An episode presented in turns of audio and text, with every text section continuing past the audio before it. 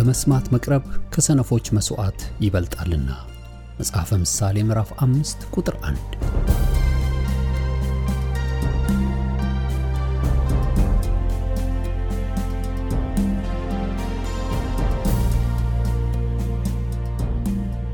ይህን የእውነትና የሕይወት ድምፅ አገልግሎትን ለማድመጥ መቅረቦ ብልህነት ነው። ስለዚህ ጊዜውን ሰጥተው ለማድመጥ መወሰኖ ማትረፊያ ይሆኑሎታል። በዚህ አገልግሎት የእግዚአብሔርን ቃል ብቻ ይማራሉ። በተለያዩ ርዕሶች ላይ ውይይቶች፣ ጥያቄና መልሶችም ይካሄዳሉ። እርስዎ ከዚህ ቀደም በግል ጊዜው መጽሐፍ ቅዱሶትን ሲያጠኑ የተፈጠረቦት ጥያቄ ቢኖር በቃሉ ባለቤት በመንፈስ ቅዱስ አማካኝነት ምላሽን እንዲያገኙ ወደዚህ አገልግሎት ጥያቄውን መላክ ይችላሉ። የእውነትና የሕይወት ድምፅ አገልግሎት ከአጥቢያ አብያተ ክርስቲያናት ጋር በመተባበር የክርስቶስን አካል በቃሉ የማስታጠቅን አገልግሎት ለመስጠት በእግዚአብሔር ጸጋ ይተጋል። አሁን ለዛሬው ወደ ተሰናዳሉ የቃሉ ድግስ ልጋብዞ። መልካም የበረከት ጊዜ።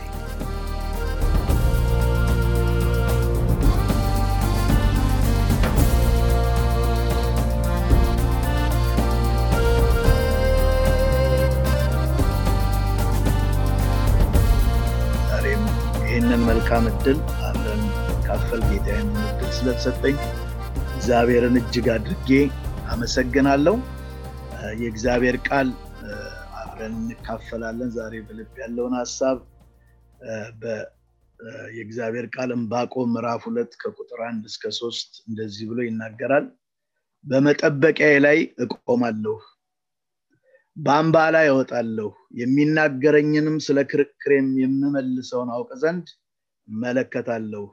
እግዚአብሔርም መለሰልኝ እንዲህም አለ፣ አንባቢው ይፍጠን ይፈጥን ዘንድ ራዩን ጻፍ፣ በጽላትም ላይ ግለጠው።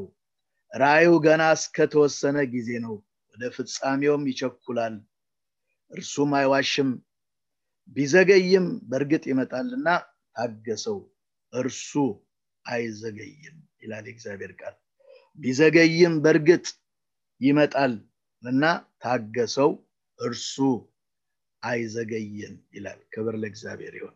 እሺ እግዚአብሔር ይባረክ። እንግዲህ በህይወት ጎዳና ስንኖር ለአማኞችም ሆነ ለማያምኑ ሰዎች በጣም ፈተና ከሚሆን ነገር አንዱ መጠበቅ የሚባል ነገር ነው።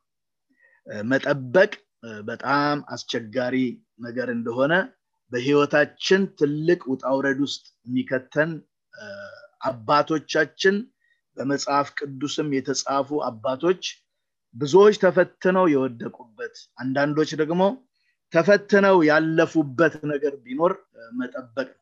አባታችን አብርሃም እንደምታውቁት ተፈትኖ ወድቋል። ጠብቆ ጠብቆ ወደማይሆን ነገር ውስጥ እንደገባ ወደ አጋር እንደገባ መጽሐፍ ቅዱሳችን ይነግረናል። ኢዮብን ስናይ ደግሞ ኢዮብ ደግሞ እግዚአብሔርን ጠብቆ ያለፈ ሰው ነው። እንደውም ሲናገር ቢገድለኝም እንኳን እርሱን እጠብቃለሁ ያለ ሰው ነው። ቢገድለኝ እስከ ሞት ድረስ እግዚአብሔርን የጠበቀ ሰው እንደሆነ ኢዮብ እንመለከታለን። መጽሐፍ ቅዱሳችን ላይ ስምዖን የሚባል ሰው በሉቃስ ወንጌል ላይ እንደምናየው የእስራኤልን መጽናናት ይጠባበቅ የነበረ ሰው እንደነበረ ከዛም የጠበቀውን ጌታ ወደ መቅደስ በመንፈስ ተመርቶ ሄዶ አቅፎት በቃ አሁን አሰናብተኝ ብሎ የጠበቀውን ነገር በእጁ ያቀፈ ሰው እንደነበረ ስምዖን መጽሐፍ ቅዱሳችን ይነግረናል። እንደ ሳኦል አይነት ሰው ደግሞ ሰባት ቀን ጠብቆ ሳሙኤል እስኪመጣ ድረስ ባለመታገሱ ንግስናው ከእርሱ እንደተወሰደበት ዛሬ ታግሰ ቢሆን ዛሬ ጠብቀ ቢሆን ዛሬ ይሄን ስተት አድርገ ባይሆን ኖሮ መንግስትህ ለዘላለም ይጸና ነበረ የተባለ ሰው ነው እና ብዙዎች ወድቀዋል። ብዙዎች ደግሞ እንደ እግዚአብሔር ቃል ጠብቀው እግዚአብሔርን ጠብቀው የተሳካላቸው የሆነላቸዋለሁ እና እኔ ከዛሬ ከመጽሐፍ ቅዱስ ውስጥ አንድ ክፍል ላሳያችሁ እወዳለሁ። እና ያ ምንድን ነው ዮሐንስ ወንጌል ምዕራፍ አምስት ላይ አንድ የሚገርም ታሪክ የተጻፈለት ሰው አለ። በዮሐንስ ወንጌል ምዕራፍ አምስት ላይ ከቁጥር አንድ ጀምሮ ያለውን በጌታ ስም አነበዋለሁ። ስለዚህ ሰው ትንሽ ነገር ተነጋግረን ከዛ በኋላ እንጸልያለን የእግዚአብሔር የአምላካችን ቃል እንደዚህ ብሎ ይናገራል። ከዚህ በኋላ የአይሁድ ባህል ነበረ። ኢየሱስም ወደ ኢየሩሳሌም ወጣ። በኢየሩሳሌምም በበጎች በር አጠገብ በብራይስጥ ቤተሳይዳ የምትባል አንዲት መጠመቂያ ነበረች። አምስትም መመላለሻ ነበራት። በእነዚህ ውስጥ የውሃውን መንቀሳቀስ እየጠበቁ በሽተኞችና ውሮች አንካሶችም ሰውነታቸውም የሰለለ ብዙ ህዝብ ይተኙ ነበር። አንዳንድ ጊዜ የጌታ መልአክ ወደ መጥመቂያይቱ ወርዶ ውሃውን ያናውጥ ነበርና እንግዲህ ከውሃው መናወጥ በኋላ በመጀመሪያ የገባ ከማናቸውም ካለበት ደዌ ጤናማ ይሆን ነበረ። በዚያም ከሰላሳ ስምንት ዓመት ጀምሮ የታመመ አንድ ሰው ነበረ። ከሰላሳ ስምንት ዓመት ጀምሮ የታመመ አንድ ሰው ነበረ ኢየሱስም ይህን ሰው ተኝቶ ባየ ጊዜ እስካሁን ብዙ ዘመን እንዲሁ እንደነበር አውቆ ልትድን ትወዳለህን? አለው። ሰውየው ጌታ ሆይ ውሃው በተናወጠ ጊዜ በመጥመቂያይቱ ውስጥ የሚያኖረኝ ሰው የለኝም። ነገር ግን እኔ ስመጣ ሳለው ሌላው ቀድሞኝ ይወርዳል ብሎ መለሰለት። ኢየሱስ ተነሳና አልጋህን ተሸክመ ሂድ አለ። ወዲያውም ሰውየው ዳነ አልጋውንም ተሸክሞ ሄደ። ያም ቀን ሰንበት ነበረ። ስለዚህ አይሁድ የተፈወሰውን ሰው ሰንበት ነው አልጋህንም ልትሸከም አልተፈቀደልህም አሉት። እርሱ ግን ያዳነኝ ያ ሰው አልጋህን ተሸክመ ሂድ አለኝ ብሎ መለሰላቸው። እነርሱም አልጋህን ተሸክመ ሂድ ያለ ሰው ማን ነው ብለው ጠየቁት ዳሩ ግን በዚያ ስፍራ ህዝቡ ስለነበሩ ኢየሱስ ፈቀቅ ብሎ ነበርና የተፈወሰው ሰው ማን እንደሆነ አላወቀው። ከዚያ በኋላ ኢየሱስ በመቅደስ አገኘውና እነሆ ድነሃል ከዚህ የሚብስ እንዳይደርስብህ ወደፊት ኃጢአት አትስራ ነው ሰውየውም ሄዶ ያዳነው ኢየሱስ እንደሆነ ለአይሁድ ነገረ ሃሌሉያ። ክብር ለእግዚአብሔር ለአምላካችን ይሁን። ይሄ ታሪክ በዮሐንስ ወንጌል ላይ ተጽፎ የምናየው ታሪክ የሚያስደንቅ ታሪክ ነው። ይሄ ሰው ለሰላሳ ስምንት ዓመት በዚህ ውሃ አጠገብ በሚናወጠው ውሃ አጠገብ ተኝቶ ይጠብቅ ነበረ ለሰላሳ ስምንት ዓመት። ዛሬ ምናልባት እኔና እናንተ ጉዳያችን እግዚአብሔር እንዲያደርግልን የምንፈልገው ከእግዚአብሔር የምንጠብቀው ነገር ምን ያህል ጊዜ እንደጠበቅን ሁላችንም እናውቃለን። ይሄ ሰው ሰላሳ ስምንት ዓመት ሙሉ እንደጠበቀ የውሃው መናወጥ እንደጠበቀ መጽሐፍ ቅዱሳችን ይነግረናል። እንግዲህ በህይወት ቅድም እንዳልኩት መታገስ መጠበቅ በጣም ፈተና የበዛበት ብዙዎቻችንን የሚፈትን ነገር ነው። የእግዚአብሔር ቃል ጌታችን ኢየሱስ ክርስቶስ ወደ ኢየሩሳሌም መጣ ብሎ ይናገር ይሄን ቃል ሳስብ አንዳንዴ በዛ ዘመን የነበሩትን ሰዎች ሳስብ ወደ ቤታቸው ገባ ተቀመጠ ብሎ ሲናገር በጣም እንትን ያደርገኛል። ምክንያቱም ይሄ ጌታ አምላክ የሆነው ጌታ ፍጹም የሆነው ጌታ ከአብና ከመንፈስ ቅዱስ ጋር እኩል ስልጣን ያለው ጌታ አዳኝ የሆነው ጌታ ከጥንት የነበረ ለዘላለም የሚኖር አልፋ ኦሜጋ የሆነው ጌታ አምላክ ሰው ቤት ተቀምጦ ያውቃል። ከሰው ጋር ቁጭ ብሎ በልቶ ያውቃል። ይቀመጥ ነበር አብሯቸው ይቀመጥ ነበር ቤታቸው ያስተናግዱት ነበር።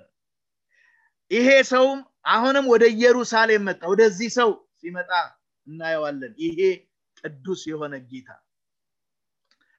ስሙ የተባረከ ይሆን ይህ ክፍል መጽሐፍ ቅዱሳችንን እንደው አንዳንድ ሀሳብ ልናገርና ዛሬ ልክ እንደ ሪፖርተር ሆኜ ሁላችሁንም የዛሬ ሁለት ሺህ ዓመት በፊት እዝች ቤተሳዳ ወይም ቤተ ዛታ የምትባለው ቦታ ላይ ሄደን ይሄንን ሰው እንድናየው ይሄ ሰው ምን አይነት ነገር እንዳለፈ ከሰውየው አፍ እንድንሰማ እፈልጋለሁ። ምናልባት ይሄንን መልእክት የጻፈልን ሐዋርያው ዮሐንስ ነው።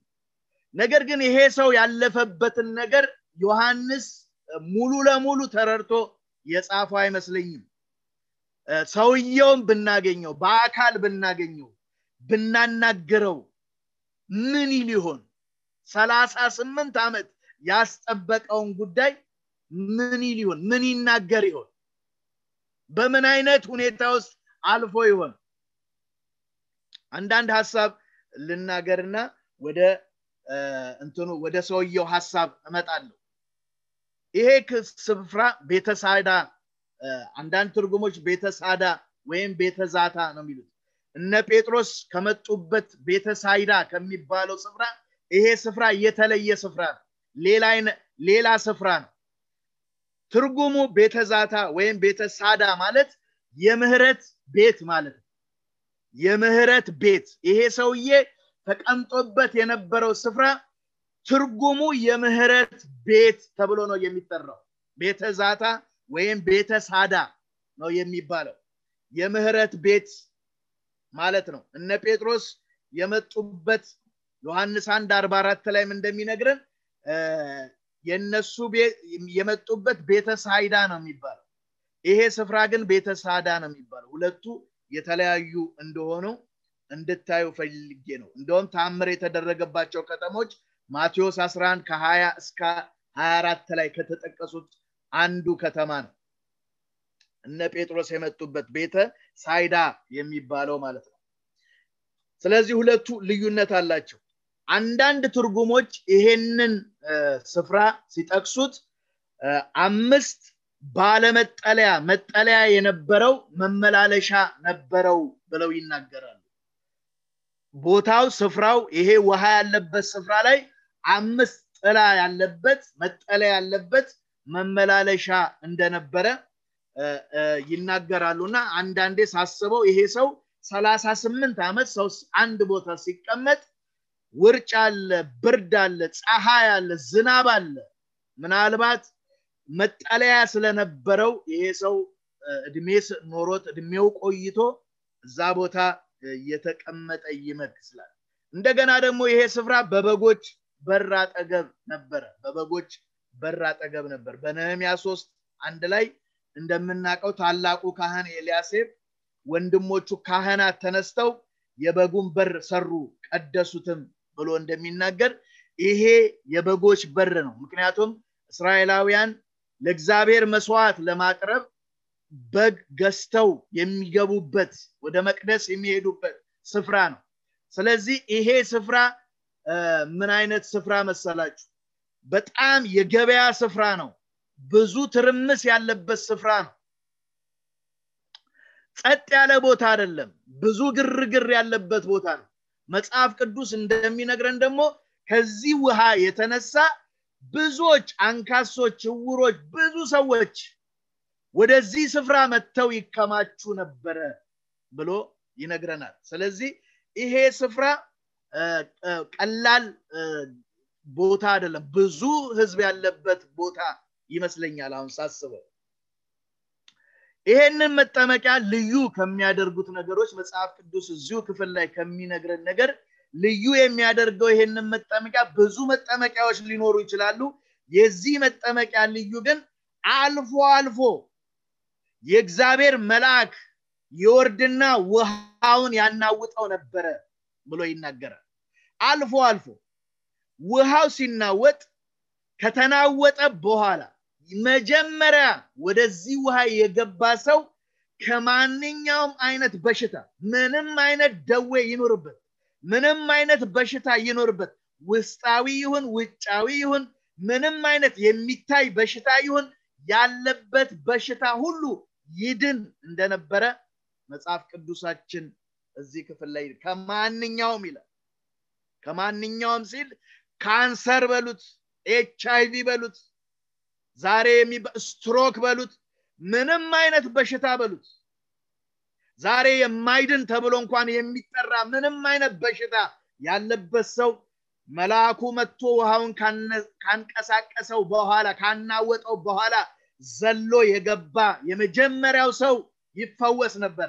ይሄ ስፍራውን ምን የሚያደርገው ይመስላችኋል? የጉልበተኞች ጉልበተኞች የበዙበት ገብቷችኋል? አሁን እናንተም ቤተሰባችሁን ይዛችሁ እዛ ቦታ ብትቆሙ ምን እንደምታደርጉ አስቡ። ውሃው በተናወጠ ጊዜ የታመመባችሁን ሰው ወደዛ ውሃ ለማስገባት የማታደርጉት ነገር የለም። ይሄ ሰው ሲናገር በእኔ ስመጣ ሌላው ቀድሞኝ ይገባል አለ። ሰላሳ ስምንት ዓመት ሙሉ እዛ ቦታ ተቀምጦ ውሃው ሲናወጥ እርሱ ሊገባ ሲል ቀድሞት የሚገባ ጉልበተኛ አለ። ብዙ ሰው አለ እዚህ ቦታ ላይ ማለት ነው። እና ይሄ ቦታ ቀላል ቦታ አይደለም። ሌላ ሁለተኛ የማይሆ በዚህ ሀሳብ ላይ እግዚአብሔር ያው በመጽሐፍ ቅዱስ እንደሚታወቀው የዛን ዘመን እስራኤል እግዚአብሔር ጸጥ ያለበት ነቢያት የማይናገሩበት በጨለማ የሄደ ብርሃን አየ ተብሎ የተጻፈበት ጌታችን ኢየሱስ ክርስቶስ ከመምጣቱ በፊት ዮሐንስ ከመገለጡ በፊት የነበረው ዘመን የጨለማ ዘመን እንደነበረ የመጽሐፍ ቅዱስ አዋቂዎችም ይናገራሉ። የእግዚአብሔር ቃልም ላይ ይሄንን ነገር እናያለን። ነገር ግን እግዚአብሔር ህዝቡን እንዳልተወ ምህረት እንደሚያሳይ የእግዚአብሔርን ደግሞ ምህረት የምናይበት ቦታ ነው። ምክንያቱም አልፎ አልፎ መልአኩን ይልክ ነበር እግዚአብሔር። ውሃውን እንዲያናውጥ ሰዎች እንዲፈወሱ እግዚአብሔር አሁንም እንዳልተዋቸው እንዳረሳቸው ምህረት እንዳደረገ ምህረት እንደሚያደርግ እግዚአብሔር ያሳየበት ቦታ ነበር። ምክንያቱም ቦታው ራሱ የምህረት ቤት ተብሎ ነው የሚጠራው። ክብር ለአምላካችን ለእግዚአብሔር ይሆን ይሄ ቤት የምህረት ቤት ነው። የምህረት ቤት ነው። ይሄ ሰው ሰላሳ ስምንት ዓመት ሙሉ ተቀምጧል። ምን አሰብኩኝ? እኔ አሁን እኔና እናንተ እስቲ አንድ ጊዜ ሁላችንም ወደ ሁለት ሺህ ዓመት ወደ ኋላ እንመለስና ይሄንን ሰው በኢንተርቪው መልክ ያሳለፈውን ነገር ብንጠይቀው አንዳንድ ጥያቄዎች አነሳለሁ። ሰውየው ምን ይሆን የሚመልሰው? ምን ይሆን የሚመልሰው? መጽሐፍ ቅዱስ ሰላሳ ስምንት ዓመት እዛ ቦታ ላይ እንደነበረ ይነግረናል። አንዳንድ ትርጉሞች ላይ paralyzed እንደነበረ ይሄ ሰው ይናገራሉ paralyzed እንደነበረ መንቀሳቀስ እንደማይችል ይሄ ሰው ይናገራሉና ይሄ ሰው ምን አይነት በሽታ እንደነበረበት ሲመጣ እንዴት እንደነበረ ሰላሳ ስምንት ዓመት ደግሞ እዛ ቦታ ሲቆይ በሽታው ጠንክሮበት ይሆን በርትቶበት ይሆን የሚታወቅ ነገር የለም። ሌላው ደግሞ ሰላሳ ስምንት ዓመት ሲኖር ማን እዚህ ቦታ አምጥቶ እንዳስቀመጠው አይታወቅም። ምናልባት ሰዎች አምጥተው አስቀምጠውት ደክሟቸው መጠበቅ ሰልችቷቸው መጠበቅ ጥለውት ሄደው ሊሆን ይችላል ወይንም ደግሞ ደና ሆኖ ትንሽ እንዳመመው ወደዚህ ስፍራ መጥቶ በሽታው ጠንቶበት ሰላሳ ስምንት ዓመት አስቆጥሮ ሊሆን ይችላል። መጽሐፍ ቅዱስ ይህንን ግልጽ አድርጎ አይናገርም። ነገር ግን ሰላሳ ስምንት ዓመት እዚህ ምህረት ቤት በተባለው ስፍራ ላይ ቤተ ዛታ ላይ ቁጭ ብሎ የእግዚአብሔርን ምህረት የእግዚአብሔርን ፈውስ ይጠብቅ እንደነበረ ግን የእግዚአብሔር ቃል ይነግረናል። ስለዚህ ይሄንን ሰውዬ ወደ ሁለት ሺህ ዓመት ወደኋላ ሄድኩና ጥያቄ ጠየቅኩት። እንደ interview አድራጊ ጥያቄ ጠየቅኩት። የመጀመሪያው ጥያቄ እዚህ ቦታ ስንት ጊዜ ቆይተሃል ስለው ሰላሳ ስምንት ዓመት ቆይቻለሁ ለሰላሳ ስምንት ዓመት እዚሁ ቦታ ስለው አዎ እዚሁ ቦታ ለሰላሳ ስምንት ዓመት ቆይቻለዋል ምን አይነት ትዕግስት ነው? ምን አይነት መጠበቅ ነው? ሰላሳ ስምንት ዓመት ወገኖች ሰላሳ ስምንት ዓመት ዛሬ ብዙ ሰው አይኖርም። ሰላሳ ስምንት ዓመት አንድ ሰው በህይወቱ ብዙ ነገር አቺቭ የሚያደርግበት አመት ነው። ሰላሳ ስምንት ዓመት ይሄ ሰው ግን ተቀምጧል። ሌላ ጥያቄ እንደዚህ ብዬ ጠየቅኩት። ይሄ ውሃ አንዳንድ ጊዜ አልፎ አልፎ መልአክ መጥቶ ያንቀሳቀሰዋል ይባላል። ውሃው በእርግጥ ሲንቀሳቀስ አይተ ታውቃለህ ወይ ብዬ ጠየቅኩት።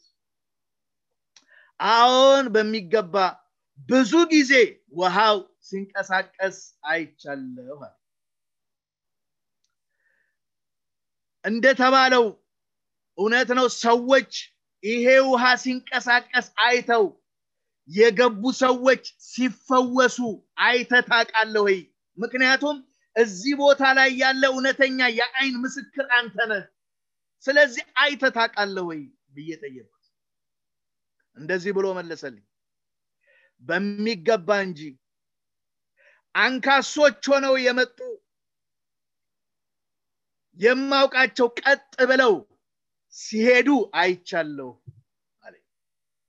አይኖቻቸው የማያዩ በሰው እየተመሩ የመጡ ሰዎች አይናማ ሆነው አይኖቻቸው ተከፍተውላቸው በራሳቸው ሲሄዱ አይቻለሁ እንደኔው አልጋ ላይ የወደቁ ሰዎች ተሸክመው አምጥተዋቸው ቀድመው ወርውረው ከተዋቸው ተሽሏቸው ሰላም ሆነው ሽባነታቸው ተተርትሮ ሲሄዱ በአይኖቼ አይቻለው ይሄ ብቻ አይደለም አለኝ መለሰና አንዳንድ ሰዎች በአይን የማይታይ ውስጣዊ የሆነ በሽታ ያለባቸው ሰዎች እዚህ ውሃው ከተንቀሳቀሰ በኋላ መልአኩ ካንቀሳቀሰው በኋላ ገብተው ከተለያዩ በሽታዎች መፈወሳቸውን ሲመሰክሩ ሲናገሩ በጆሮቼ ሰምቻለሁ አለኝ በጣም የሚገርም ነው። ጥያቄናውን ለወጥ አደረግኩና እንደዚህ ብዬ ጠየቅኩት በጣም እዚህ ቦታ ላይ ከሚገርምህና ከሚያስደንቅህ ነገር እስቲ አንድ ሀሳብ ንገረኝ ብዬ ጠየቅኩት። እንደዚህ ብሎ አለኝ። በጣም የሚገርመኝ ነገር እኔ በጣም እንደኔ ብዙ አመት የቆየዋለሁ። እኔም በጣም ብዙ አመት ቆይቻለሁ እዚህ ቦታ ላይ። ነገር ግን አንዳንዶች የመጡ ቀን ገና የመጀመሪያው ቀን የመጡ ቀን መልአክ ወርዶ ውሃውን ሲያንቀሳቅስ የመጡ ቀን ተፈውሰው ሲሄዱ አይቻለሁ ይሄ በጣም ያስደንቀኛል ያስገርመኛል አለኝ።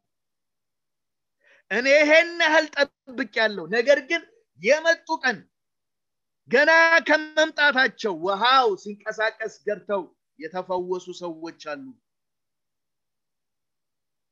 ይሄ መቼም ልብ የሚሰብር ነገር ነው ለሚጠብቅ ሰው እግዚአብሔርን ለሚጠብቅ ሰው እግዚአብሔርን ተስፋ ለሚያደርግ ሰው ትላንት የመጣ ሰው በድል ሲሄድ ትላንት የመጣ ሰው ተፈውሶ ሲሄድ ትላንት የመጣ ሰው ሲቃናለት ትላንት የመጣ ሰው ሲሳካለት በእግዚአብሔር ቤት ዘመን ያስቆጠረ ሰው ዘመኑ የፈጀ ሰው እግዚአብሔርን የሚጠብቅ ሰው ልቡን የሚሰብር ነገር እንደሆነ ምንም ጥርጣሬ የለኝ ስለዚህ ሌላው ደግሞ አለኝ አንዳንዶች ይመጡና ትንሽ ቆይተው ሊሄዱ ይዳዳቸዋል።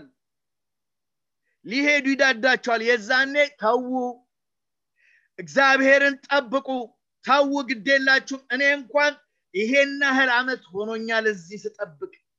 ስለዚህ እናንተ ገና አሁን ከመምጣታችሁ ለምን ተስፋ ትቆርጣላችሁ? ግዴላችሁም ታገሱና ጠብቁ። ምክንያቱም ሰዎች መጥተው ተፈውሰው ሲሄዱ አይቻለው ስለዚህ ጠብቁ ብያቸው እኔው አበረታትቻቸው እኔው ተስፋ ሞልቻቸው ተቀምጠው ተፈውሰው የሄዱ ሰዎች አይቻለው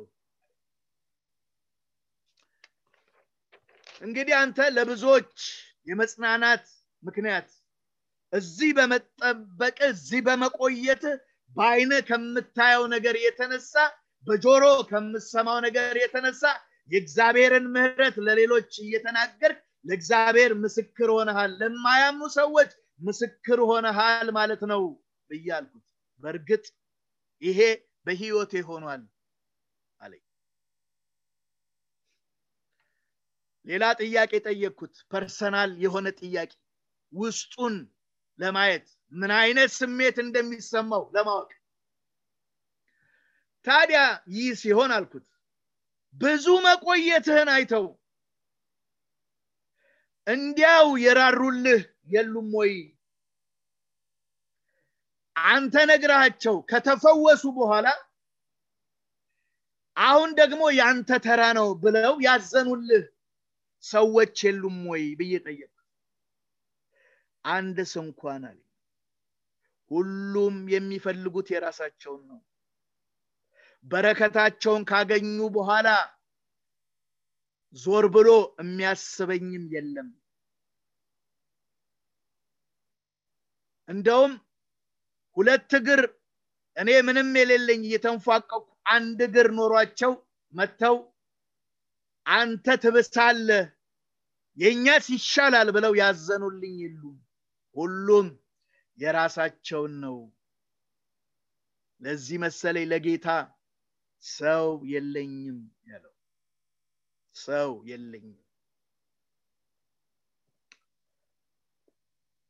እንደውም ከዚህ አልፈው አለኝ አንዳንዶች የማዘር እንደሆንኩ ጎሳዬን ከየት እንደመጣው ይጠይቁኝና ጥለውኝ ይሄዳሉ ስለዚህ ሰው የለኝም። ውሃው ሲንቀሳቀስ እኔ ስንፏቀቅ ሌላው ሮጦ ቀድሞ ይገባል። ሰው ያላቸው ደግሞ በጉልበት ሌላውን ይዘው የራሳቸውን ያስገባሉ። እኔ ግን ሰው የለኝም። ይህ ሁሉም የሆነው ቤተ ዛታ የምህረት ቤት በበላ በምትጠራ ምህረት መደረግ ባለበት ስፍራ ላይ ምህረት እግዚአብሔር ባደረገበት ስፍራ ላይ የምህረት ቤት የሆነችው ላይ ነው።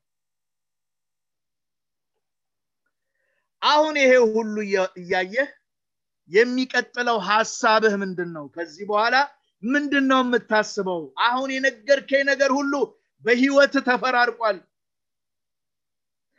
አሁን ሀሳብህ ምንድን ነው ብዬ ጠየቅኩት። የዚህን ጊዜ እንደዚህ አለኝ።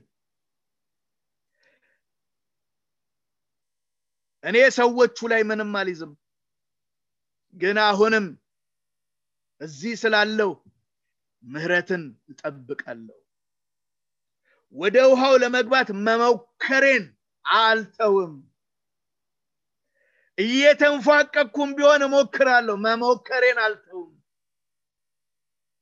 ሌላውን ቢቀድመኝ እኔ መሞከሬን አልተውም።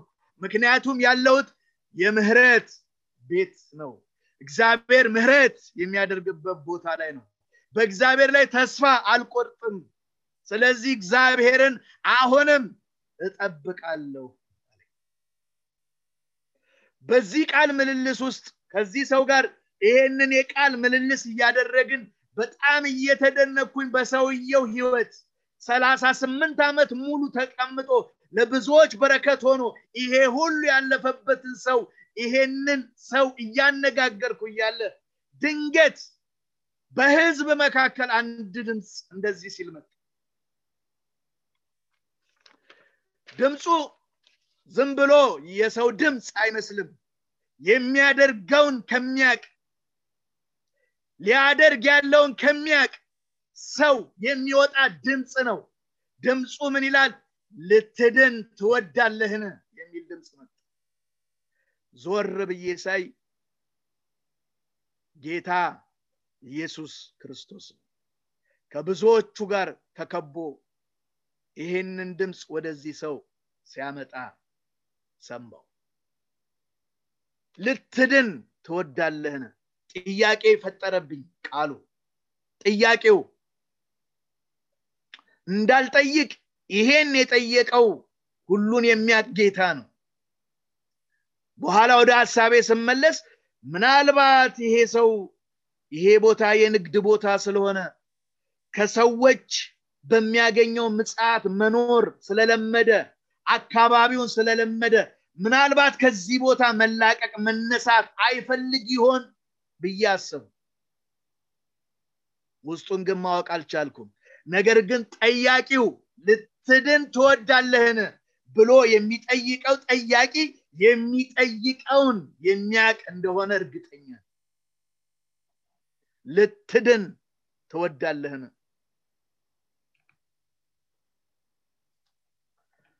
ምክንያቱም ሰውየው ጌታን ያለው ሰው የለኝም አለው።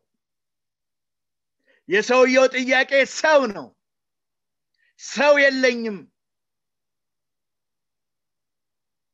ግን ራሱ አምላክ የሆነው ጌታ ኢየሱስ ክርስቶስ የእግዚአብሔር ልጅ ሰው ሆኖ ይህንን ሰው ሊረዳው አጠገቡ መጥቷል። ማንም ያላየውን ማንም ያላሰበውን ብዙ ጊዜ እንደሆነው አውቆ ወደ እሱ እየተራመደ ነው የመጣው። ክብር ለስሙ ይሁን። ሃሌሉያ! ዛሬም የወላችሁ ብዙ ጊዜ ያደረገ ነገር ካላችሁ ምናልባት ተስፋችሁ ሰው ከሆነ ምናልባት ተስፋችሁ ሌላ ነገር ከሆነ ይሄ የምህረት አምላክ ዛሬም ወደ እናንተ ይመጣል ወደ እኔ ይመጣል ወደ አንቺ ይመጣል ወደ አንተ ይመጣል። ሰው የሆነው ጌታ ኢየሱስ ክርስቶስ ወደዚህ ሰው መጣ። ልትድን ትወዳለህን? የዚህን ጊዜ ሰው የለኝም ሲል የጌታ ሀሳብ አሁን ስለ ሰው እንዲያስብ አይደለም። ትኩረቱን ከሌላ ላይ አንስቶ ትኩረቱን ወደ እሱ እንዲያደርግ ነው አቴንሽኑን ለመሳብ የእሱን ሀሳብ ወደ እሱ ለመሳብ የጠየቀበት ጥያቄ እንደሆነ ተረዳው። ምክንያቱም ከዛ በኋላ የተናገረው መለኮታዊ የሆነ ድምፅ ካፍ ወጣ። ምን የሚል ነው? አልጋህን ተሸክመ ሂድ የሚል ነው። ክብር ለእግዚአብሔር እረ ክብር ለእግዚአብሔር ይሁን። ተነሳና አልጋህን ተሸክመ ሂድ አለው። ምክንያቱም ውሃው እስኪንቀሳቀስ መጠበቅ የለብህም። ውሃው እስኪንቀሳቀስ መጠበቅ የለብህም። ውሃው ሲንቀሳቀስ ደግሞ አንተን ወደ ውሃው የሚያስገባ ሰው መጠበቅ የለብህም። አሁኑኑ አልጋህን ተሸከምና ሂድ አለው። ክብር ለእግዚአብሔር ለአምላካችን ኢየሱስ ክርስቶስ ጌታ ነው። አልጋውን ተሸክሞ ሄደ ይላል። ከዛ በኋላ አልጋውን ተሸክሞ ሄደ። ከዛ አገኙት መምህራን ዛሬ ሰንበት ነው አልጋህን መሸከም አይትችልም አሉት። ምክንያቱም የተፈወሰው በሰንበት ቀን ነበረ። ከዛ ምን አለ? የፈወሰኝ ያ ሰው አልጋህን ተሸክመ ሂድ ብሎኛል አላቸው። ይሄ አልጋህን ተሸክመ ሂድ ያለ ሰው ማን ነው ሲል ሲሉት ሰውየው ብዙ ግርግር ስለነበረ ጌታ ኢየሱስ ክርስቶስ ማን እንደሆነ አላወቀውም ይላል። በጣም የሚያስደንቅ ሀሳብ ነው ወገኖች። ይሄን ሰው ሌሎቹ እንዳሉት ሌሎቹን ጌታ እንዳላቸው እምነትህ አድኖሃል እምነትሽ አድኖሻል ዛሬ ደግሞ እምነት ከሌላችሁ አትዱን ብለው ከሚያስተምሩ ሰዎች ሀሳብ ጋር ይጋጫል። ይሄ ሰው እምነቱ አላዳነውም ጌታን ማመኑ አላወቀውም ይላል። ነገር ግን ከተፈወሰ በኋላ የሚያስደንቀው ነገር የዚህ ሰውዬ ህይወት መኖሪያው መቅደስ ሆነ። ለምን ጌታ ኢየሱስ ክርስቶስ በመቅደስ ውስጥ አገኘው ይላል። ከተፈወሰ በኋላ እግዚአብሔር ቸርነት ካደረገለት በኋላ ምህረት ካደረገለት በኋላ መኖሪያው የእግዚአብሔር መቅደስ ሆነ ጌታ ያገኘው መቅደስ ውስጥ ነው። መቅደስ ውስጥ አገኘውና እንግዲያው ከዚህ የባሰ ነገር እንዳይገጥም ኃጢአት ደግመ አትስራ አለው። የዚህን ጊዜ የፈወሰው ያዳነው ተነሳና አልጋን ተሸክመ ሂድ ያለው የናዝሬቱ ኢየሱስ እንደሆነ አወቀ። ሄዶ ነገራቸው። ያስነሳኝ የፈወሰኝ ያዳነኝ ጌታ ኢየሱስ ክርስቶስ ነው ብሎ ነገራቸው ክብር ለአምላካችን ለእግዚአብሔር ይሁን። ዛሬም ኢየሱስ ያድናል። ወገኖቼ ዛሬም ምናልባት ምን ያህል ዘመን ይሆን የጠበቅ ነው ይሄ ሰው ሰላሳ ስምንት ዓመት ጠብቋል። ሰላሳ ስምንት ዓመት ጠብቋል። ጌታም ብዙ ጊዜ እንደሆነው አውቆ ምናልባት ዛሬ በዚህ ማታ አሁን ድምፄን በምሰሙት ምናልባት የዚህ የምህረት ጌታ ጉብኝት አሁን ሊሆን ይችላል። አሁን ሊሆን ይችላል። በርሽን አንኳክቶ ሊገባ ይችላል። በርህን አንኳክቶ ሊገባ ይችላል። የእግዚአብሔር ብርሃን እናንተ ላይ ሊወድቅ ይችላል። አሁን ብዙ ጊዜ እንደሆነው አውቆ ግን ጌታ መጣ። ምናልባት አንዳንዶቻችሁ በሰው ተሰናክላችሁ ይሆን? በሰው ተስፋ ቆርጣችሁ ይሆን ይሄ ሰው በሰው ተስፋ ቢቆርጥ አይፈረድበት ምክንያቱም ብዙዎች ጥለውት እንዲሄዱ ተናግሯል። እኔ ሰው የለኝም ማለት ሌሎችን ለማዳን ሲሽቀዳደሙ እኔን ግን የሚረዳኝ የለም ብሎ ነው ጌታ ቤት አቤቱታ ያቀረበው። ነገር ግን በሰው ላይ ምንም የለው። ዛሬም ጌታ ሰው ሆኖ ሊያድነን መጥቷል። ክብር ለእግዚአብሔር ለአምላካችን ይሁን ምናልባት በሰው የተጎዳችሁ ካላችሁ ምህረት ቤት ተቀምጣችሁ ምህረት ማድረግ አለባችሁ። ምህረት ቤት ተቀምጠን ምህረት ከፈለግን ምህረት ማድረግ አለብን።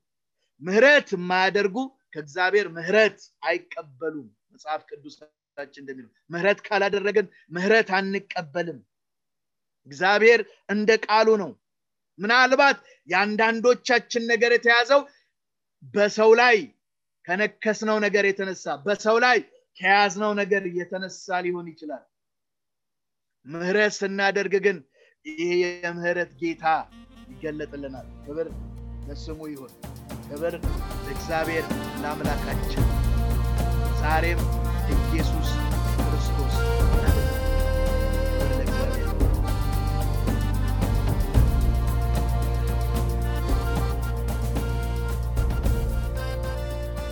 እስካሁን ሲያደምጡት በነበረው የቃሉ ትምህርት እግዚአብሔር በመንፈሱ እንደተናገሩትና እንዳስተማረው ተስፋ እናደርጋለን።